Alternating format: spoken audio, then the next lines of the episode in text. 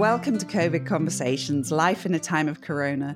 This is a podcast from the Ohio State University Center for Folklore Studies. In it, we hear from artists, scholars, and humanities professionals in Ohio in conversation with their counterparts elsewhere in the world about how their work, their thinking, and their creativity has been affected and informed by the coronavirus pandemic. I'm Rachel Hopkin. I'm a folklorist and radio producer based in Columbus, Ohio.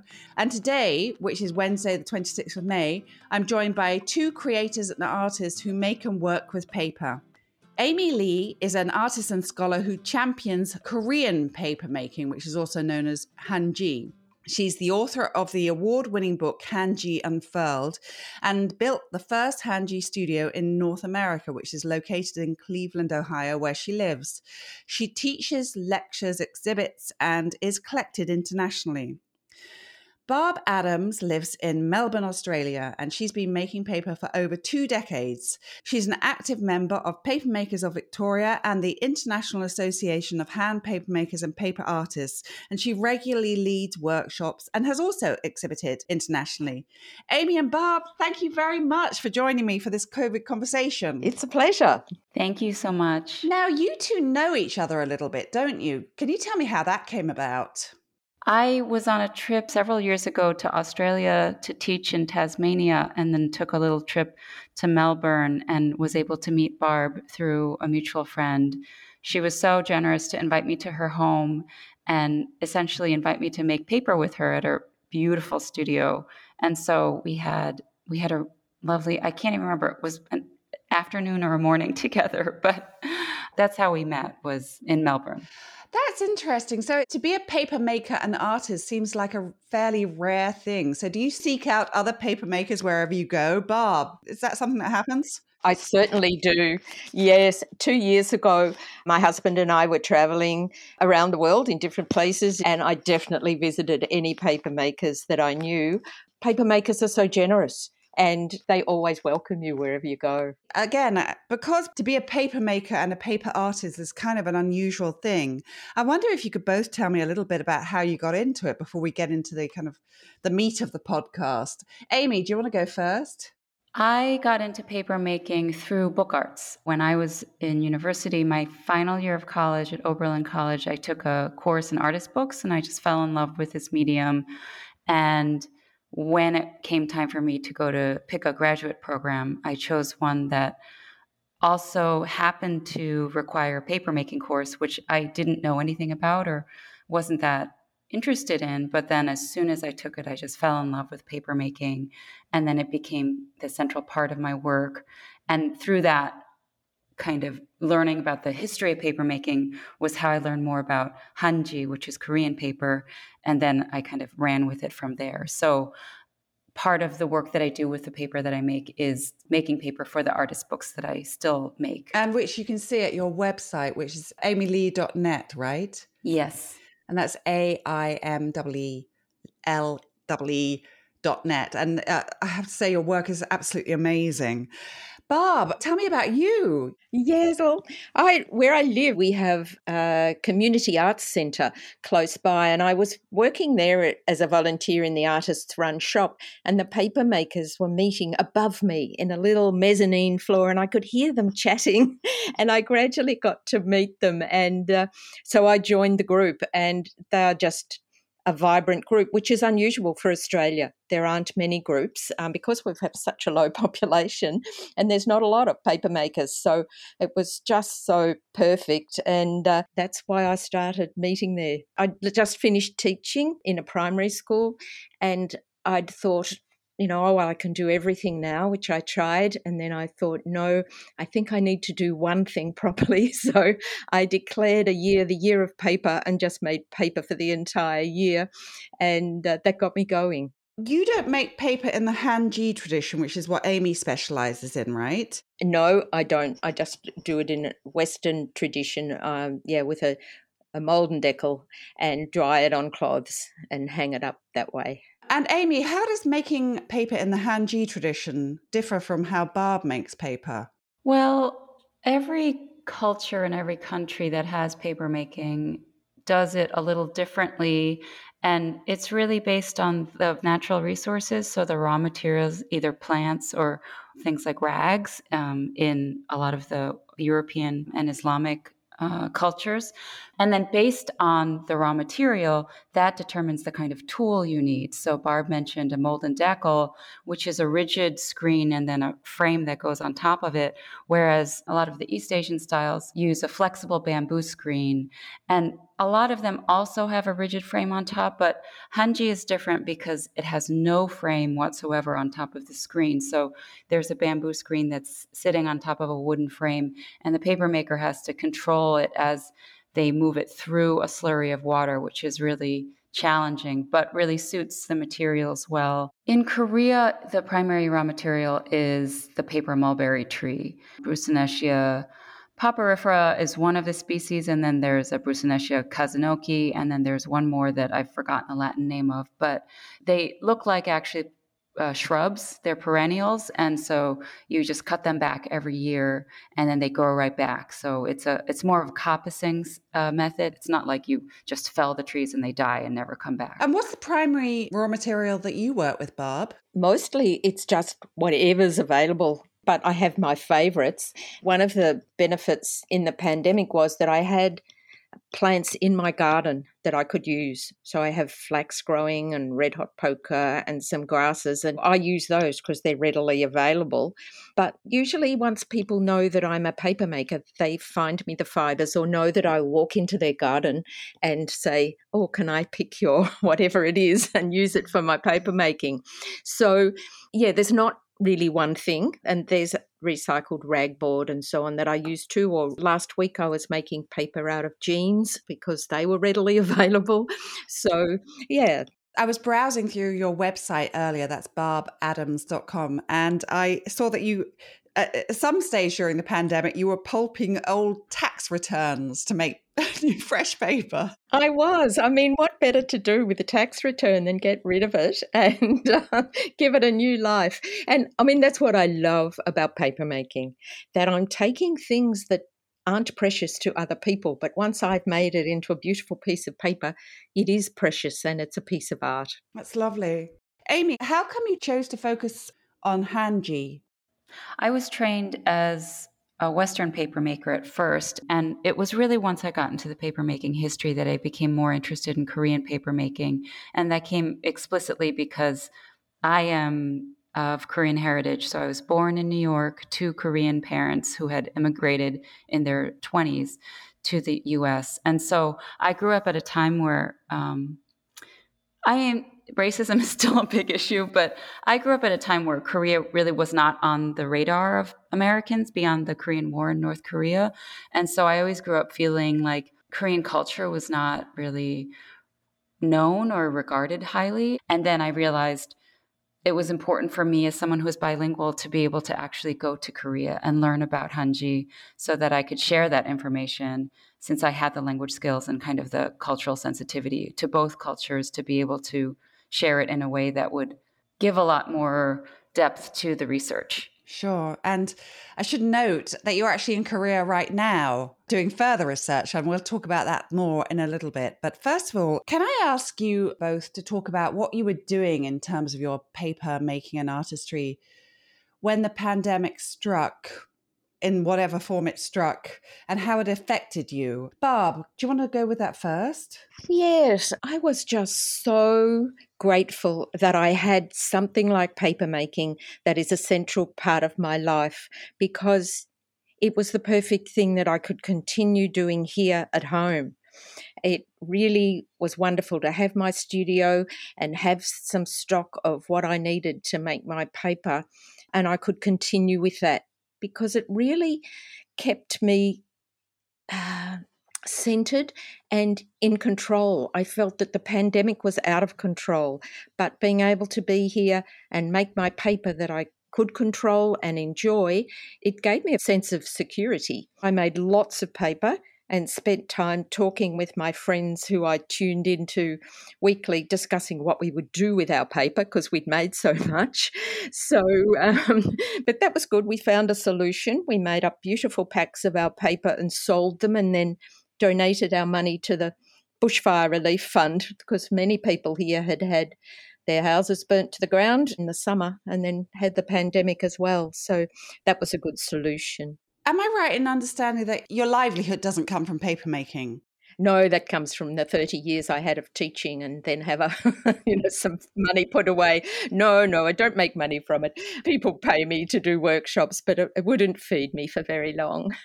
and so were you teaching any workshops when the pandemic hit? How did the pandemic hit in Australia for us began to make a massive impact around the second week of March, I would say. That would be it. That was when I had to cancel workshops and beautiful trips with papermakers we had planned and so on. And it was it was sudden.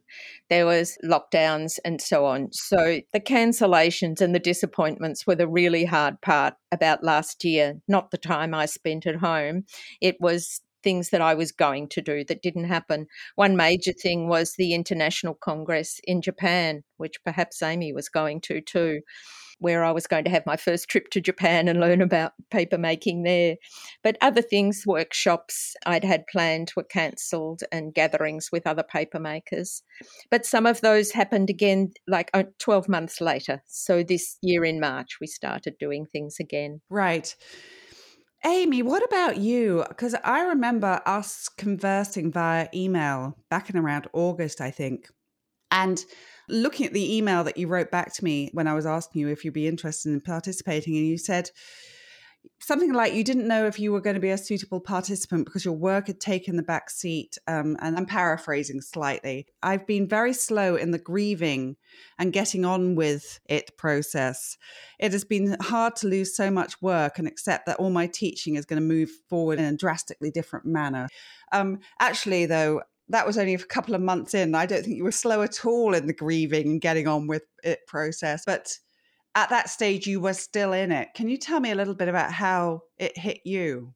Well, usually every year I teach a very intense month long workshop for Oberlin College students, and that's in January. And so I've built Oberlin College a whole paper making studio. And 2020 was the first year we were finally having a fully built out studio. It was very exciting and a great group of students. And during, I think, the end of that class, we started to kind of hear about this pandemic. And then even then I think I so regretted not giving one of my students a hug because I think we were we were starting to worry about these things. And so usually my paper making at the start of the year is just what I do in class with the students and teaching. And then after that I was probably just doing whatever I do to to kind of recover from teaching, and then went to New York City to teach a class at the Center for Book Arts.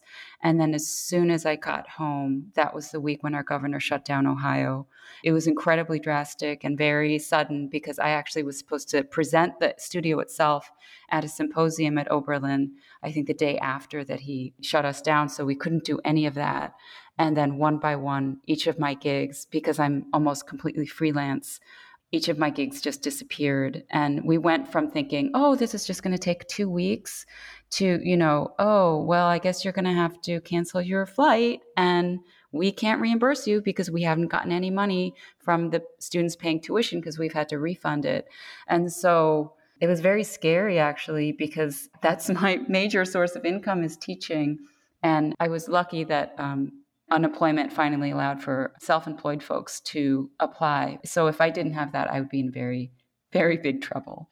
So for you, just to clarify, paper making and teaching about paper and paper artistry is your livelihood. Yes, I don't make a huge living selling the paper exactly, but everything around paper making is exactly how I make my living. In fact, I seem to remember when we were first talking, you were saying something like, I'm wondering if I should get a, a job job.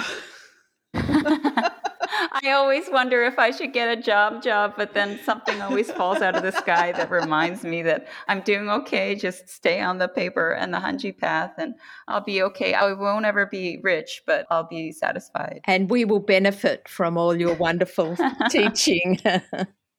yeah, again, I, I, I encourage listeners to go to both of your websites, but Amy has lots of examples of artistry, like creations of ducks and baskets and just these most amazing things that you would never think could be created out of paper. It's just incredible. So, Barb, it sounded like you were finding making paper a kind of soothing process during this chaos of the pandemic. Definitely. I mean, it's something that I'd always found anyway, but it was highlighted and became much more important if I'm having trouble concentrating or doing something I should be doing, I literally go to my vat and I stand there and I make paper. And it's not a thinking process, it's something that the paper is telling me and showing me. And often, if I need to make paper for a workshop or a an exhibition, I'll stand there at my vat and just make paper for hours, and something will emerge at the end. The paper will morph, or I'll think about adding something, and it's just part of bringing all the fibers together to make a sheet of paper. It does something in my brain. I'm not usually a person that talks about something, but making paper and working with it is the way I'm working out what's important to me in my life, I think. And it really, yeah, sustains me. Did making paper during this time lead to any particular insights about the pandemic or about the process of being human? I think what it really taught me, I mean, when I was thinking through this, um, the whole situation was it seemed to fall into different categories. It was about my paper, but it was about the people and the other paper makers that are so important to me in the process. But it's about place as well. And it really taught me being confined here to our beautiful home with my garden. It taught me that I have a sanctuary and it sort of reframed the thought that I was locked down, which is how everyone seemed to see it. That really I was just being given a beautiful time to be in this sanctuary and do what I love doing the most. That's fascinating. A couple of episodes back, I was speaking to a couple of artists who work in various mediums, but not paper, like photography and painting and so on. And they were talking about how this time has made us have to renegotiate our relationships with the space in which we live in different ways. Aimee, listening to Barb, did you feel any kinship in what she was describing in terms of paper making during this time, or how has it been for you? Oh, it's been. I, I feel kinship to the general idea that she mentioned about how being at the vat is not a thinking process and you work through a lot of things. That, as a general thing, I feel kinship to. But in terms of her experience, it almost feels opposite because I actually pretty much stopped making, I didn't make any paper, I didn't make any art. I stopped everything I was making. I had several projects and nothing felt important anymore because we were so just desperately ill informed and not led properly in our country. And on top of that, for me personally, people who look like me were being scapegoated for the entire pandemic. And so I actually felt very scared and I didn't actually want to leave my house because I live I live in a pretty quiet but very white area. And even when I came home from New York, my next door neighbor made some kind of comment that made it seem clear that he thought that I was some kind of vector for disease and that I had probably been in Asia. And so uh, for like a month, I just didn't want to go outside, even though I would sit at my window and I would see people walking and walking and all these dogs. And more and more people were doing that because that was the only thing we were allowed to do that was apparently safe enough. And even though I wanted to join them, I just was scared for my safety. There was this sense of just dread, I guess. And unfortunately, that's been really proven to be accurate in terms of all the violence that's been happening towards Asians and Asian Americans. And not that I think that that hadn't been happening, but we just are more aware of it. So that experience was it was so different and it was really disturbing. But like Barb said, I was very grateful that I have my own house and I live there alone and I had my own space so that it's not that I was sitting there terrified doing nothing. I was still working very hard. It was just nothing I had been doing before. So I just kept drawing um, one rhododendron bush that was outside my window. And I would do that every day to kind of soothe me. And I was sewing a lot. I was just sewing tons and tons of stuff that had nothing to do with anything but learning to sew and it probably was some kind of survival mechanism like i needed to learn how to sew clothes and in case the world came to an end which seemed like it might. Oh aimee i'm so sorry. That sounds awful. It does. With everything else that was going on to have that kind of feeling of or that knowledge of this kind of prejudice that's just an awful lot to deal with. Right. Which is why it was such a relief for me to be able to come to Korea and just get a break for a while. Yes. So tell me about that. So I had been approved for a Fulbright grant to go to Korea probably in early 2020. And I had to go through a lot of paperwork. Korea had very strict rules about who could enter and how, and the timing of things like the COVID tests. And so, literally, up until a day or two before my departure, I was so stressed out that I wouldn't be allowed to board the plane. And then immediately after I landed, I went through at least six hours of processing. But then once I went through a full two week quarantine, and you are not allowed to leave your space, they track you on your phone. If they find that your phone isn't moving, they'll wonder if you left your phone. And I mean, it's very strict. Um, once that was over, then I can move about freely. And Korea actually is pretty open. So I've been traveling a lot and there's been no issue. And you went to Korea in January, is that right? I went to Korea in the very beginning of February. You mentioned a little bit earlier that the US was not being led very well during the early months of the pandemic. And I wonder how things have been in Australia and Korea. Barb, do you want to tell me about Australia's reaction to the pandemic and how it's dealt with it? Have you been happy with how things have gone? I have actually, especially in our state. I've been yeah, very happy with the severe restrictions that they put in place because it contained the pandemic relatively quickly. We did have a second wave and had to all shut down again. And I suppose for me, because it doesn't affect me so much, I wasn't as critical as some people. I mean, businesses, of course, were very critical, it had a big impact on them. But I was happy, and things could happen at the side. Like I was actually able to participate in three different exhibitions over the time. And that was actually a lot of the time I spent when I was locked down at home um, doing work for three different exhibitions, which could still happen and people could still share their artwork. So we were very lucky because we have, you know, the sea for a border, I think, really helped us. What about South Korea, Aimee? From the surface, it seems like things are back to normal, but they really aren't. And like Barb was saying, the issue is that the businesses are suffering because places like restaurants and bars, everything has to close at nine or 10. And so that's just killed all the nightlife. And I was really shocked when I started walking around Seoul. It's just so quiet, and there's so many empty businesses, and everything is for rent. And these are places that used to be like elbow to elbow bustling. That's been sad to see. At the same time, as someone who who is not a Korean citizen and is not making a living doing those things, I actually feel like I am living in this tiny sliver of time that will never happen again in Korea where I can travel freely. I mean, obviously, I have to wear a mask and they do a ton of contact tracing um, which is good. It makes people feel safe and is responsible.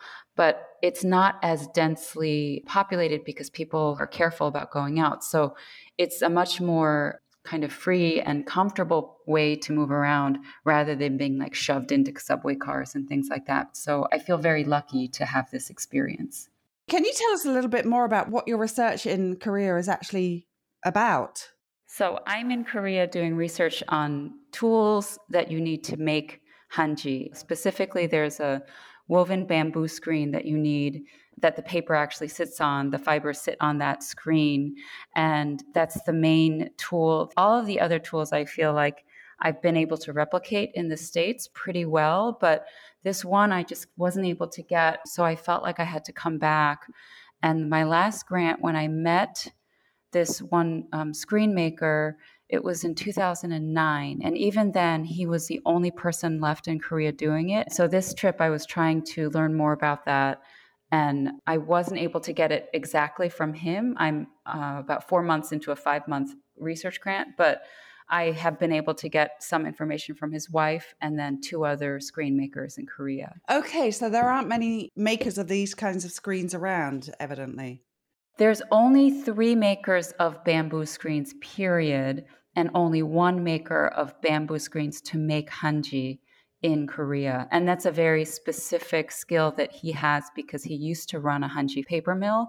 And so he knows very well what kinds of details are really important in making these screens. They're different, But um, because you have to kind of recreate things as you go, I figured if I learned from all of them, I could piece it together myself since I also know how to make the paper. How's the research going? It's been a series of highs and lows and disappointments. I've had to deal with things like sexual harassment from people who I thought were supposed to help me with my research to having part of my tooth break while out to dinner with a national treasure who was teaching me and having to spend time away from our study at the dentist and it's very circuitous but also incredibly rich and I've pretty much done most of the things I wanted to do. The kind of cherry on top will be next week that I'll be able to study the sheet formation method, which I've already learned, but learned it from a different person who has just been named in National Treasure in Hanji making here in Korea yesterday. Oh, that's amazing. Oh, how Yeah. exciting. Yeah, so it's very exciting. And do you think you'll be able to reproduce this kind of bamboo screen when you get back to the States now? Oh, that's what I've learned, which I probably should have anticipated. It's so much work. It's something that if I have the right supplies, I could, but that's going to require a lot more research stateside in terms of what bamboo is being grown in the US and how readily I have access to the fresh three or four year old bamboo of the right species. And how much is the pandemic kind of shaping or affecting your research? Is it something that's very present every day, or is it something that's kind of faded into the background? I think it's still very present in that the mask mandate is in place and all of the contact tracing, which means anytime you enter a building or, or visit a restaurant or anything like that, at the door, you have to scan either a QR code on your phone or sign in with your phone number so that they can trace you immediately if there's an outbreak. But the way it's affected it more directly is, for example, I was trying to meet a regional treasure of making screens, and he's 82 and at first he said he would teach me and then suddenly he said oh our village won't even allow anyone who doesn't live in the village to come in. And so we begged him to see if there's any way around it and then they said okay as long as you don't go to the parts of the village where people congregate and you just go to his house and leave then it should be okay. So i was really concerned before i left actually that the people that i wanted to meet wouldn't meet with me because they're all older but they actually have been totally fine. They're not scared. Often they're worse about wearing masks and don't wear them. Um, but in terms of traveling, there's just a lot of uh, protocol in place. So even though it's very present, it's not something that's disturbing or um, kind of debated. Everyone just falls into place. We know we have to do these things. I'm kind of impressed by the contact tracing because, I mean, that hasn't happened at all in the US as far as I know, has it? No, not at all. Americans would never stand for that. I mean, they won't even wear masks. Korea is different that we get a lot of this fine dust coming over from China and Mongolia. And so Koreans are already accustomed to wearing particulate filtering masks. And they're also just better at following rules and trusting that the government is actually trying to protect them and not hurt them. What's the approach been to mask wearing in Australia? It's just mandatory. It's been mandatory at certain stages of the pandemic, and we certainly do serious, serious contact tracing. You wouldn't go into anywhere without doing your QR code or writing your phone number, and it's excellent. So, Aimee, do you think having this research to do, which is nothing to do with the pandemic but affected by the pandemic, has that managed to shift your state of mind? I do think the research has helped give me a sense of purpose that I didn't have when I was at home during the pandemic. And some parts of it have given me so much joy in meeting and connecting with people who are kind of kindred spirits in this process and being able to do something that I've wanted to do for so long in terms of this tool research. That has been really helpful. I think, though, it's impossible to escape as an American citizen what's going on back home. And as much as I'd love to detach, I've been asked to do certain things to help support the Asian American community back home. And so right now I'm in the process of working on new work for a portfolio project called Chung, which is kind of a Korean word for it's like love, but it's really much deeper than that. And it's a kind of feeling that Koreans have for each other, that this warmth.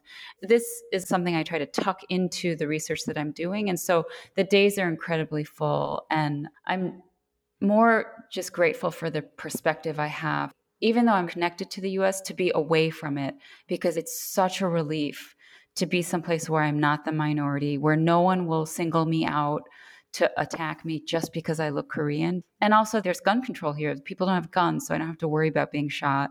I realize there's this huge weight taken away that I usually have when I'm home. And I think the pandemic was just one more thing that made me realize that there are artists who really thrive in conflict, and I'm not one of those artists. And this time has really confirmed that for me. Just listening to Aimee then made me think about myself and other paper makers' responses here. Like some of the paper makers were very literal in their artwork and they were, you know, doing pictures of masks or sewing on their paper with corona shapes and so on. But what I valued was those opportunities I mentioned before to exhibit my artwork and have a totally different focus that took my mind away from the pandemic.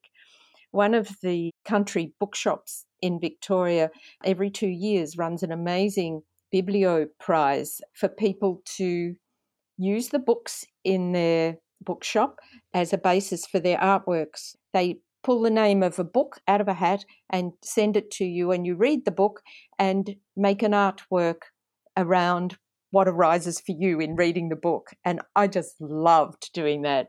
And the book I had was a Tom Keneally book called The Dickens Boy, and it was about Dickens' 10th child who was sent to Australia because he was an embarrassment to his father.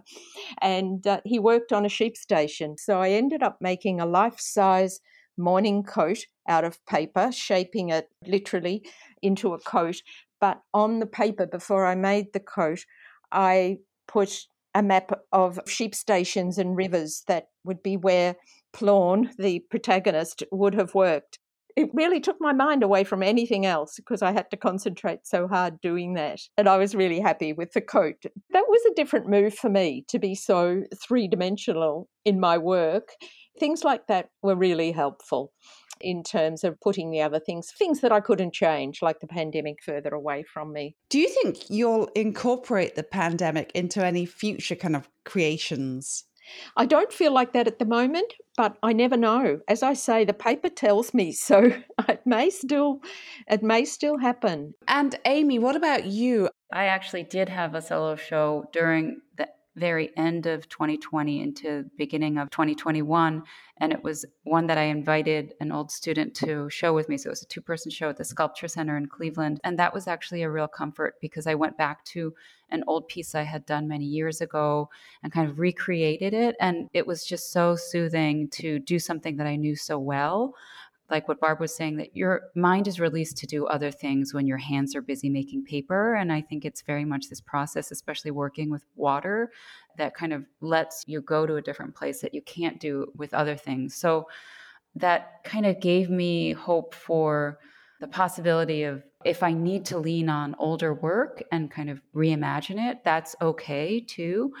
But going forward, I actually will be coming back to Cleveland to open a brand new studio. So I had already built a Hanji studio in Cleveland at the Morgan Conservatory, but I'm building a private Hanji studio in South Euclid.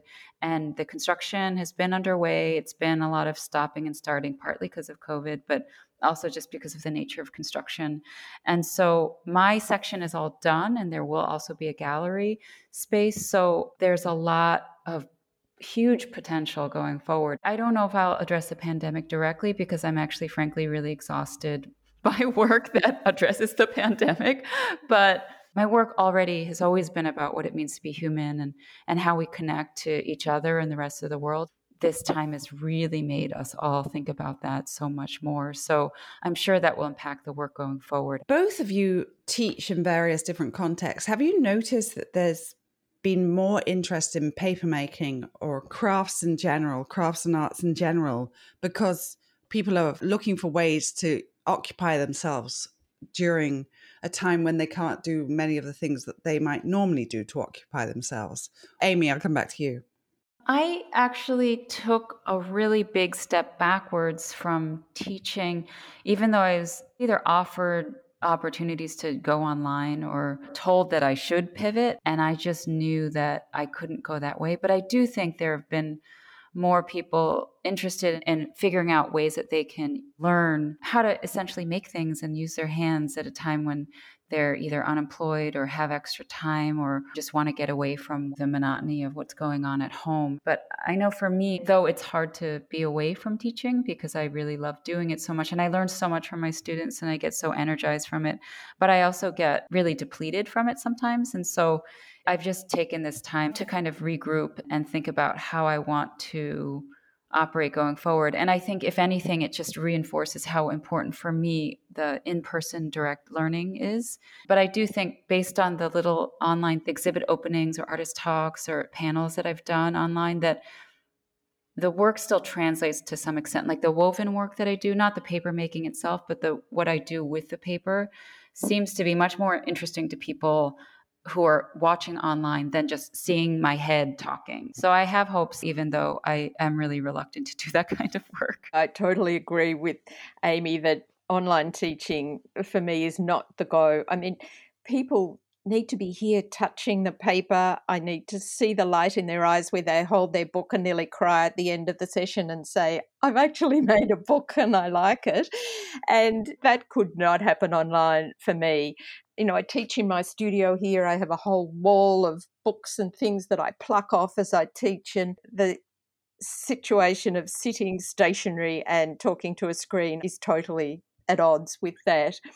But I had noticed that the Zoom sessions we were doing with the other paper makers really helped keep an interest high so that then when we could run our workshops again this year, people flooded. The workshops were full. They were eager to work and learn. And that's a wonderful thing to be part of. I think I've asked pretty much everything I wanted to ask. Is there anything that you wish I had asked you and didn't and you want to say? No, I mean, I'm just so grateful that I got a chance to catch up with Barb. yeah. That's mostly I'm grateful for that. I agree, Aimee. I agree. And I really appreciate the opportunity to think through why I do my art and how it sustains me and what is important with it. It's a really positive feeling and I appreciate it. What you were saying from the very beginning just reminded me what I've heard from so many paper makers. And there's a national treasure in Japan who I had put his quote up in the first studio I built, which is essentially that you have to bring yourself to a state of peace mm-hmm. and you have to be really present and calm before you get to the vat otherwise your paper will be a mess yes. because the paper reflects exactly how you're feeling at the time. But i think that's also really reflected in your paper. I you know barb says she doesn't make a living selling her paper but her paper is beautiful. I couldn't keep my hands off of it and i wanted to take it all home but that was only had so much room in my suitcase so.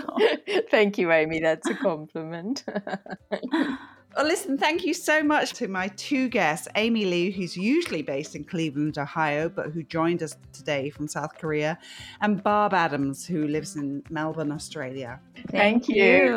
And you can find out more about both of my guests in the notes which accompany this podcast. COVID Conversations Life in a Time of Corona is a production of the Center for Folklore Studies at The Ohio State University.